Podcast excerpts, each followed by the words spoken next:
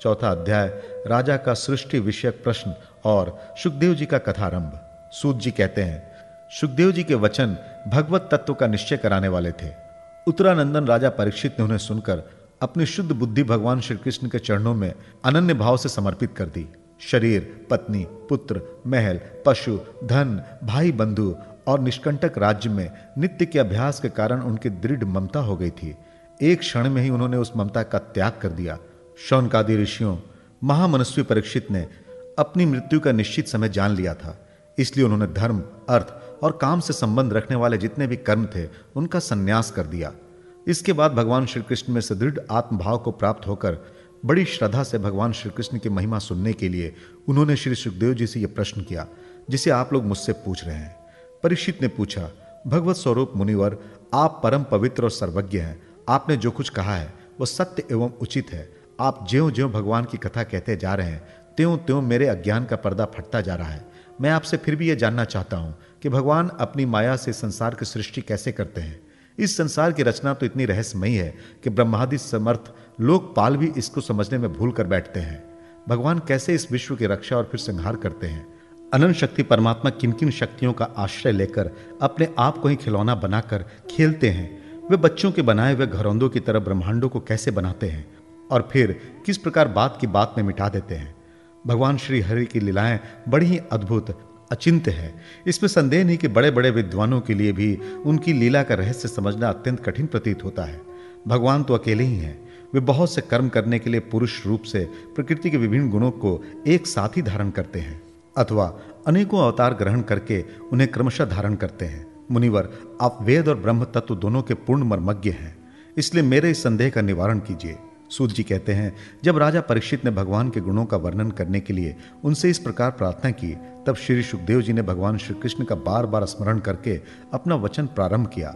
श्री सुखदेव जी ने कहा, उन पुरुषोत्तम भगवान के चरण कमलों में मेरे कोटि कोटि प्रणाम है, जो संसार की उत्पत्ति, स्थिति और प्रलय की लीला करने के लिए सत्व, रज, तमोगुण रूप तीन शक्तियों को स्वीकार कर ब्रह्मा, विष्णु और शंकर का रूप धारण करते हैं। जो समस्त चर अचर प्राणियों के हृदय में अंतर्यामी रूप से विराजमान है, जिनका स्वरूप और उसकी उपलब्धि का मार्ग बुद्धि के विषय नहीं है, जो स्वयं अनंत है तथा जिनकी महिमा भी अनंत है, हम पुनः बार बार उनके चरणों में नमस्कार करते हैं, जो सत्पुरुषों का दुख मिटाकर उन्हें अपने प्रेम का दान करते हैं, दुष्टों की सांसारिक बढ़ती रोककर उन्हें मुक्ति देते हैं, तथा जो लोग परमहंस आश्रम में स्थित हैं, उन्हें उनका भी अभिष्ट वस्तु का दान करते हैं। क्योंकि चर, अचर समस्त प्राणी उन्हीं की मूर्ति है। इसलिए किसी से भी उनका पक्षपात नहीं है।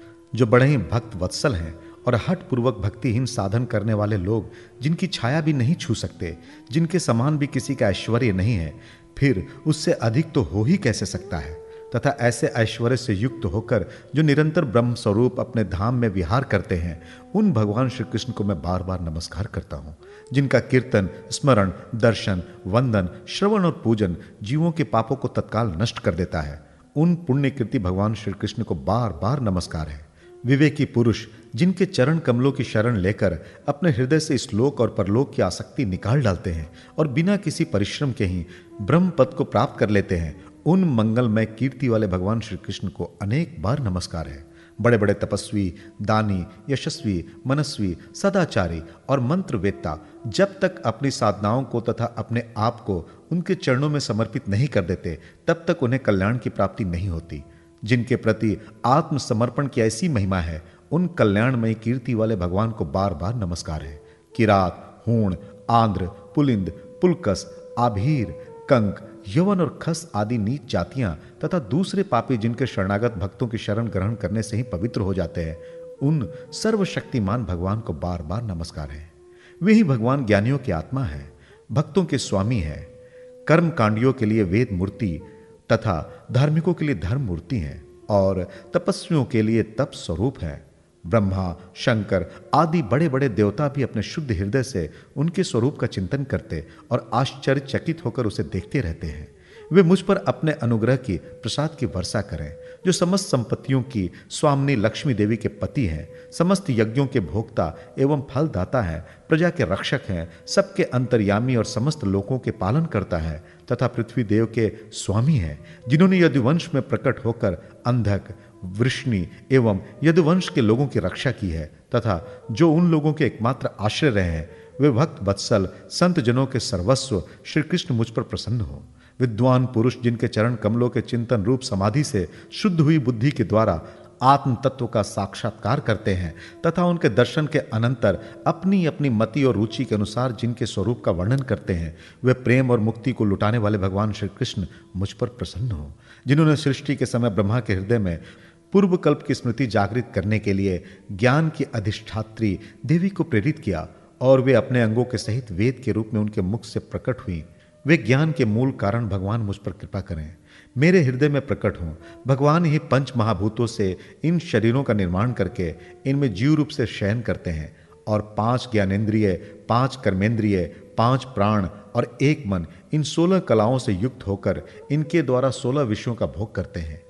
वे सर्वभूत में भगवान मेरी वाणी को अपने गुणों से अलंकृत कर दें। संत पुरुष जिनके मुख कमल से मकरंद के समान झरती हुई ज्ञानमयी सुधा का पान करते रहते हैं, उन वासुदेव अवतार सर्वज्ञ भगवान व्यास के चरणों में मेरा बार बार नमस्कार है। परीक्षित वेद गर्भ स्वयं ब्रह्मा ने नारद के प्रश्न करने पर यही बात कही थी, जिसका स्वयं भगवान नारायण ने उन्हें उपदेश किया था, और वही मैं तुमसे कह रहा हूँ।